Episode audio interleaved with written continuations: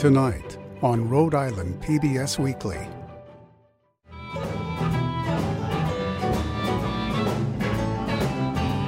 I think that rhythm and blues and Rhode Island go together. They belong together. Just tell us what you do. We, we need to know how to help you. It's a scene that has become increasingly common in Providence and around Rhode Island. It's a confirmed overdose. Uh, he's gotten six milligrams of Narcan, but he still goes in and out of consciousness. A person overdosing on fentanyl. Things are different nowadays, so the kids are usually on the phone, so it's nice to have the kids outside doing things and, and not on their phones, right, Sam?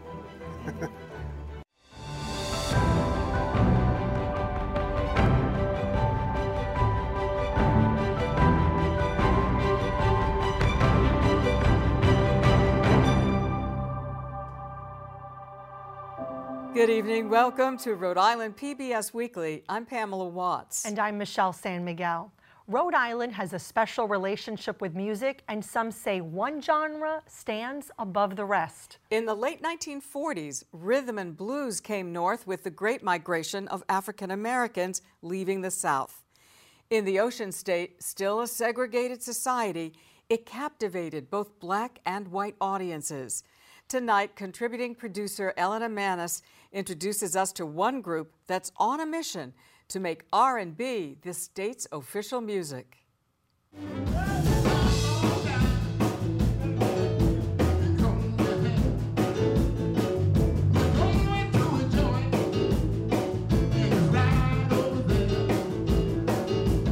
When I was a kid, all my cousins were musicians, and I started picking up the guitar, and, and, and then the, the terminology R&B came out.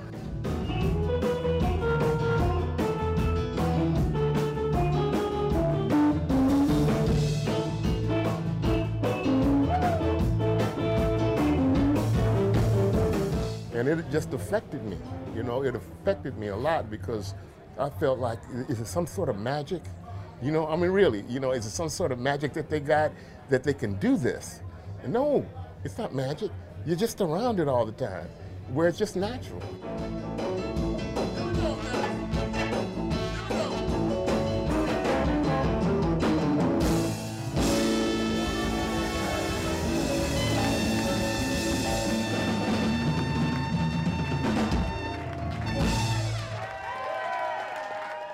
What grabbed me most about R&B is, I guess, the feeling. Everybody always said, "Well, it's the feeling, it's the feeling, it's the feeling."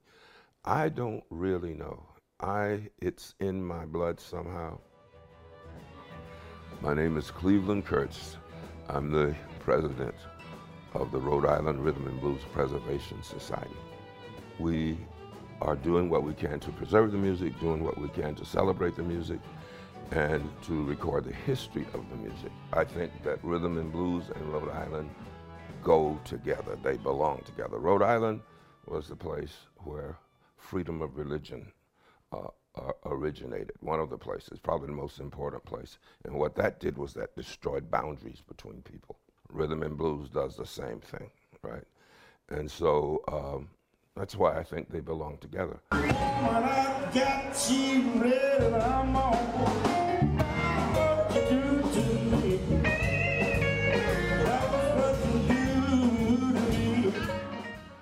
the thing that is very uh, unique about rhythm and blues is it makes, it brings people together. People who are not ordinarily uh, going to hang out together. When you start piping out the music, they will show up, they will sing, play, and dance together. An art form that destroys barriers like they don't even exist.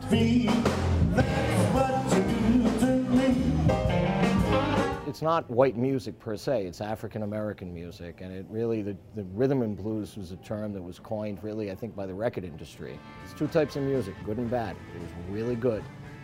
And then people heard it, and it didn't matter what color you were, you liked it. Rhythm and blues started in the 40s, according to most people. We'll be happy as we can be when we start jumping, did you believe? I guess one of the premier tunes was Louis Jordan singing Jump Blues with his seven piece band. Good golly, Miss Marley, sure like the bone. You had Little Richard. Well, Shake, rattle, and roll. Later on, Elvis Presley showed up. Well, shake it up, baby, now. Shake it up, baby. It snuck across the English Channel, and groups like the Beatles and the Rolling Stones started to practice on it. In Rhode Island, uh, we had a club called the Celebrity Club, and that was the place where most people, I think, think that the uh, races started to mingle uh, and people started to get along because the music lent itself to that. People from everywhere came to see the club, came to the club, white and blacks and everybody else in between. And the music was the heart of it. People came there because they love hearing the music. Nothing could suit that kind of thing better uh, if we're going to select a music for our state as rhythm and blues, because it's the one that people go to to hear the most.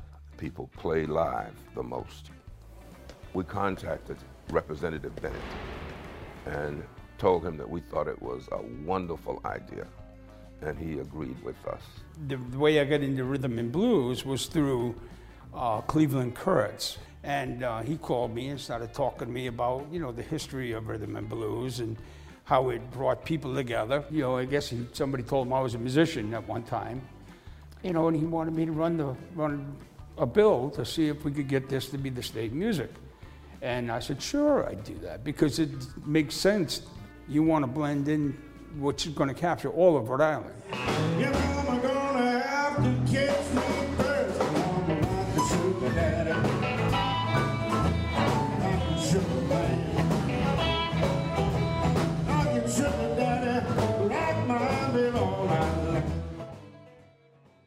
Rhythm and blues is a blend of cultures and a blend of styles. You know, you have your jazz, you have your blues, you have your rock. Well, there's all touches of that in rhythm and blues. It's a dan- kind of a dance kind of music, and it appeals. You know, Spanish. You know, the the, the blacks, the whites. Um, they they all like that kind of music.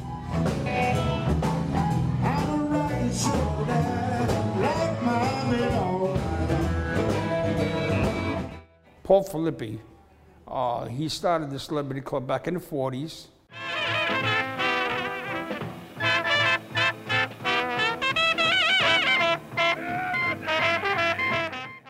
He had some great people play there. Louis Armstrong, Ella Fitzgerald. People would go there to, to listen to the music. And because it attracted the different races, they would blend in and have a good time. And, and you know, back in 1940, 1950, that wasn't too much heard of. I mean, you name it. He was bringing in rhythm and blues stuff that you, you wouldn't believe. But Paul lives as a legend in, in Rhode Island, especially in the color community. The color community tends to see him as, as someone who actually integrated the clubs here. You have to thank Mr. Philippi uh, for doing this for Rhode Island, bringing that kind of music into our state, and that's why I feel it should be, you know, the state's the state music um, because it crosses so many genres.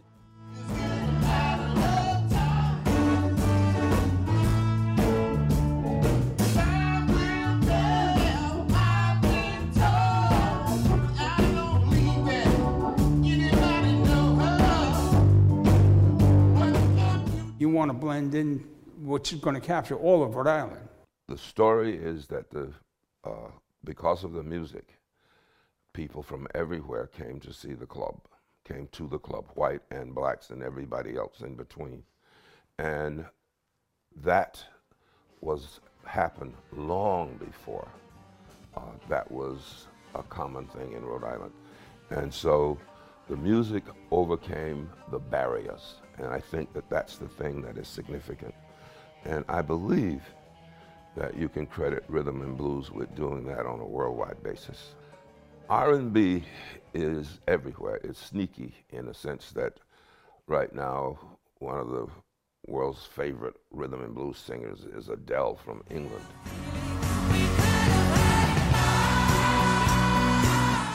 So it's everywhere and everybody is doing it.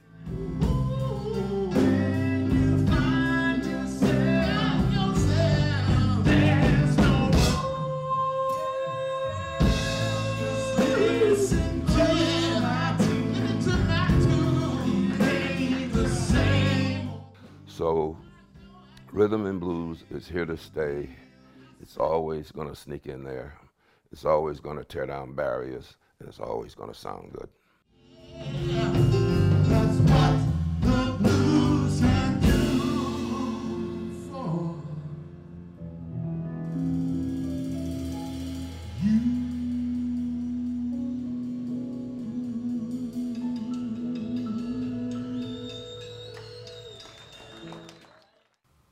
The bill to make R&B Rhode Island's official music genre did not make it out of committee this legislative session, but will be reintroduced in the next session.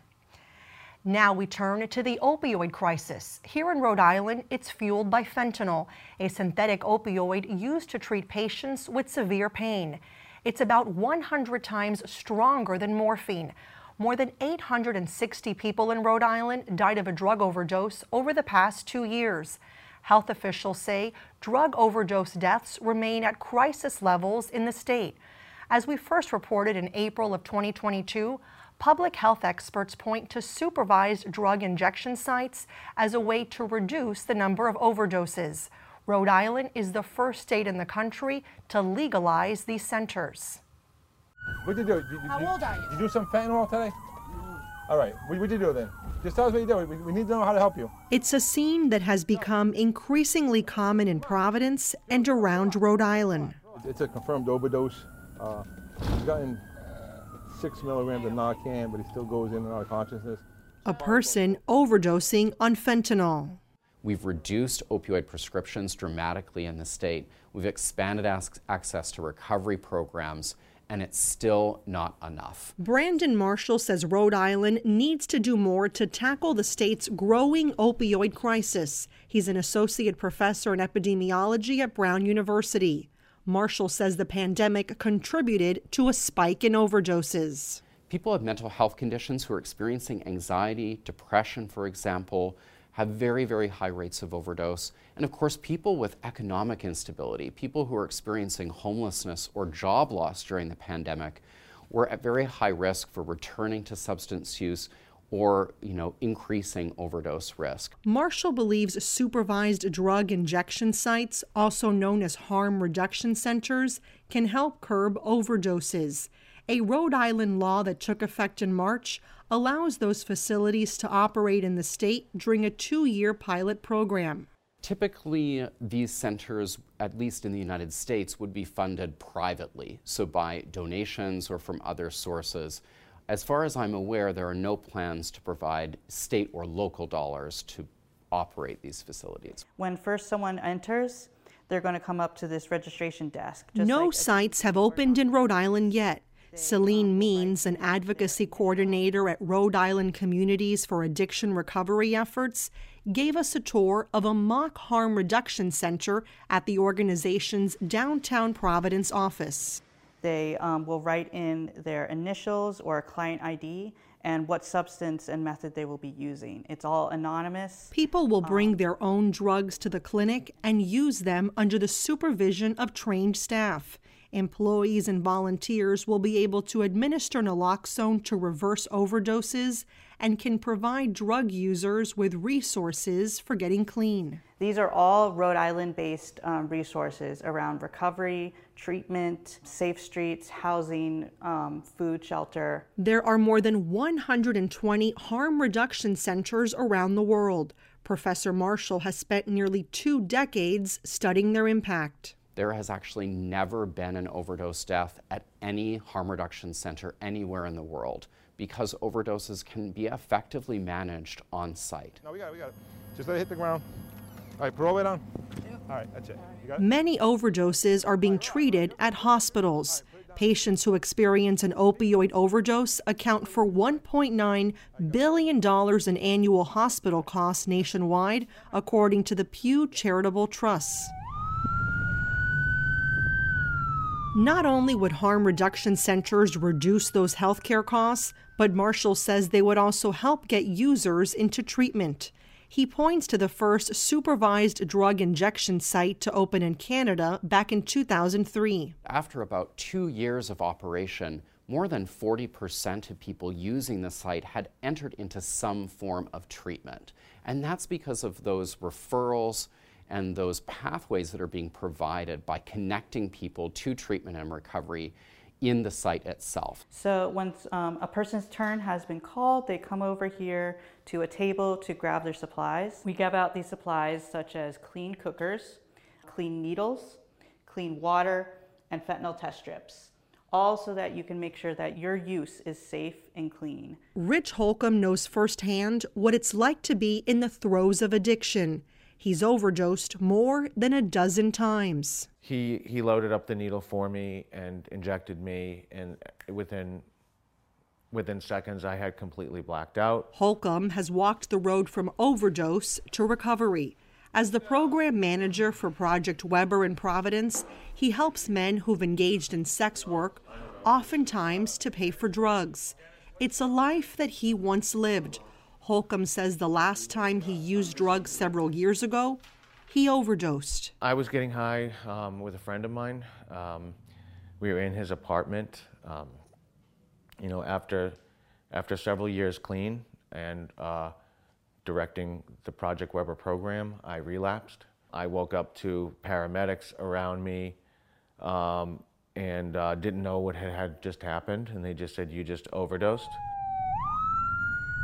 In 2020, three in four fatal overdoses in Rhode Island involved fentanyl.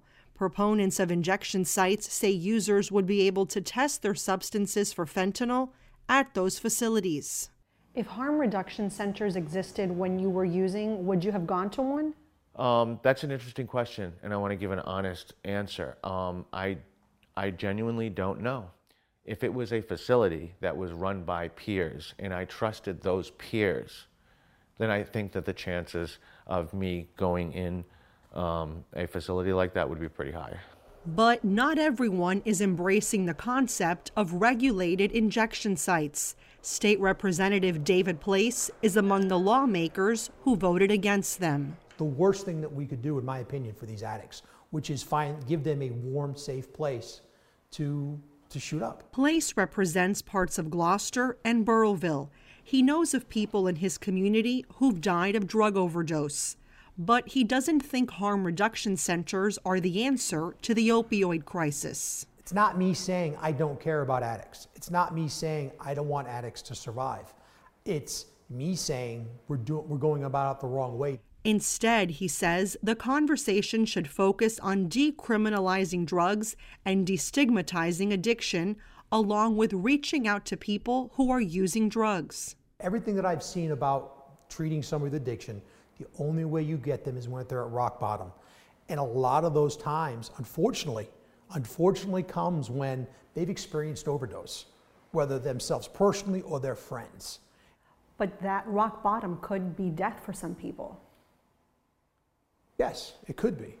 While federal law makes it illegal to open a place for the purpose of using a controlled substance, Professor Marshall says he's not worried about the federal government closing future facilities in Rhode Island.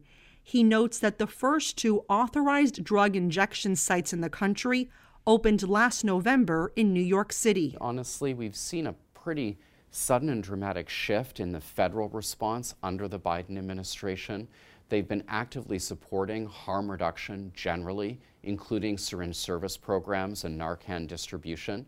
They haven't made a formal stance on harm reduction centers yet, but I haven't seen any, any, any indication that they would try to interfere with facilities that will be legal here in Rhode Island under our state law but under federal law would still be illegal. That's right. That's right. But we have other examples where state and federal laws conflict. A classic example would be cannabis, right, which is legal in many states, but which remains illegal federally. They find bodies in the alley, they find bodies in the abandoned houses, and people don't lose no sleep.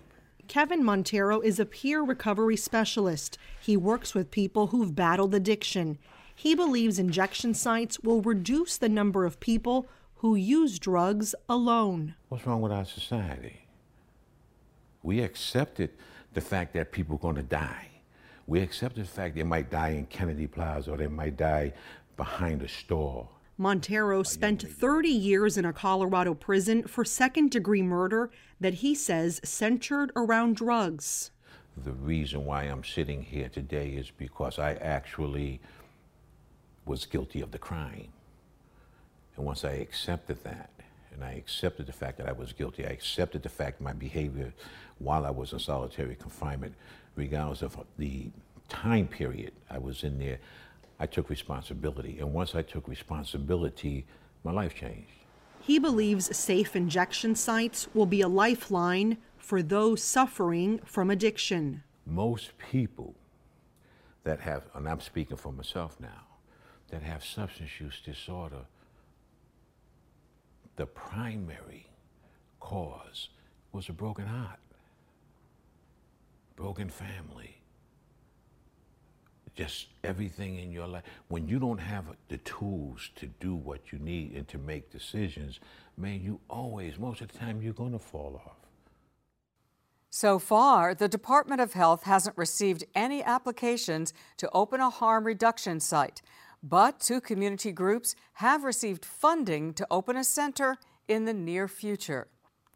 Finally, tonight we meet a man from Coventry who five years ago was fishing in a local pond when a group of kids approached him and asked if they could borrow one of his fishing poles.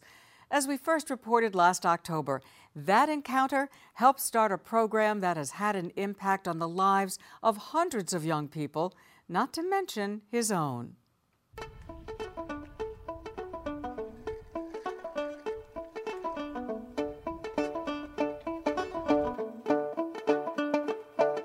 My name is John Graichen. I'm the founder of Keeping Kids Fishing.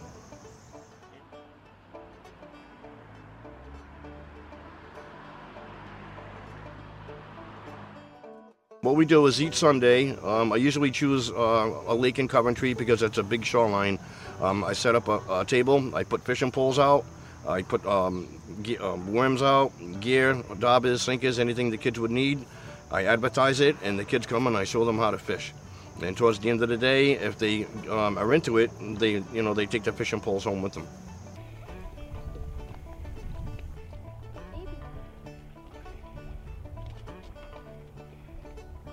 I caught seven fish, eight, around there. Uh, I started. I taught myself at four years old. Uh, my dad worked a couple of jobs, and my mom would bring uh, my brother to softball. I wasn't really into sports at four, so I would um, play along the shoreline. There was a pond nearby, and I taught my. Like I said, I found some string. I put a hook. I found a hook, and then I dug up some worms, and I was on my way. And uh, I realized that there's a lot of kids that um, they don't have anyone to show them.